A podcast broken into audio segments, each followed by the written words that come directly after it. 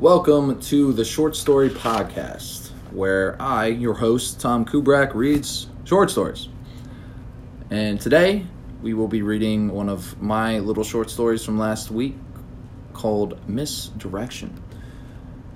If you have a short story you'd like me to read or somebody else's, please DM me at the short story podcast or send me an email at th.kubrak at gmail.com. Without further ado, this is Misdirection.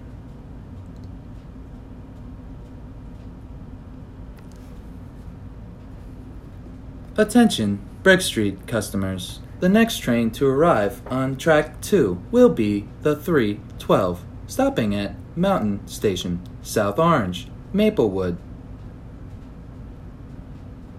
Please step back from the yellow line. The speaker shut off. Owen paced back and forth on the platform. He blew some warm air into his hands. He took his hat off and stroked his fingers aggressively through his dirty blonde mane. The four horns from the train then blew.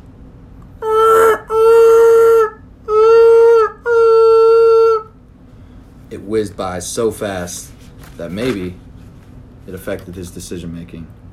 He knew he had to get on, but he just didn't want to all that much anymore.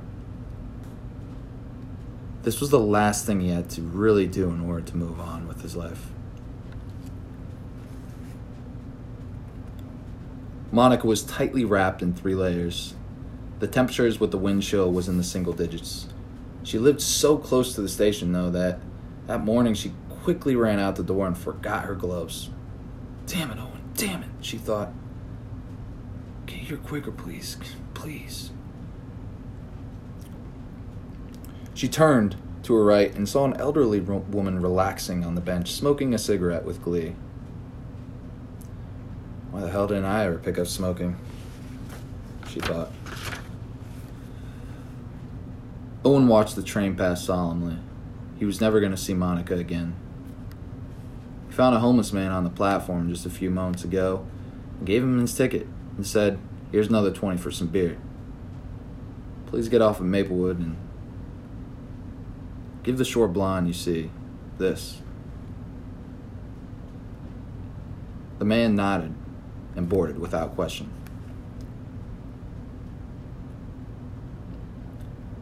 She smiled as she heard the whistle. He took another look at the old woman, who was asleep now on the bench. The next train to arrive is the 331. Please step back from the yellow line. The doors opened, and she waited anxiously for Owen to come out. But he never did. But she saw another man approach her hastily. She turned and walked away, feeling threatened. Wait! he called. He wanted me to give this to you. What? Here, he said, handing her the note. She opened it and immediately wept. The note read, I'm sorry. Oh.